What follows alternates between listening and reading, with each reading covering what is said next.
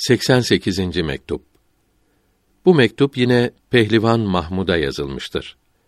Bir kimsenin saçını sakalını iman ile ve ibadet ile artmasının büyük nimet olduğu ve gençlikte korku, ihtiyarlıkta merhamete sığınmak lazım olduğu bildirilmektedir. Hak Teâlâ her an kendisiyle bulundursun.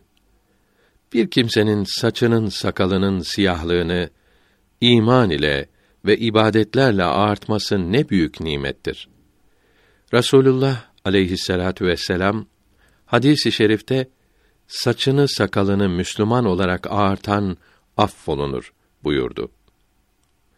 Allahü Teala'nın sonsuz merhametini düşününüz. Günahları affedeceğine güveniniz.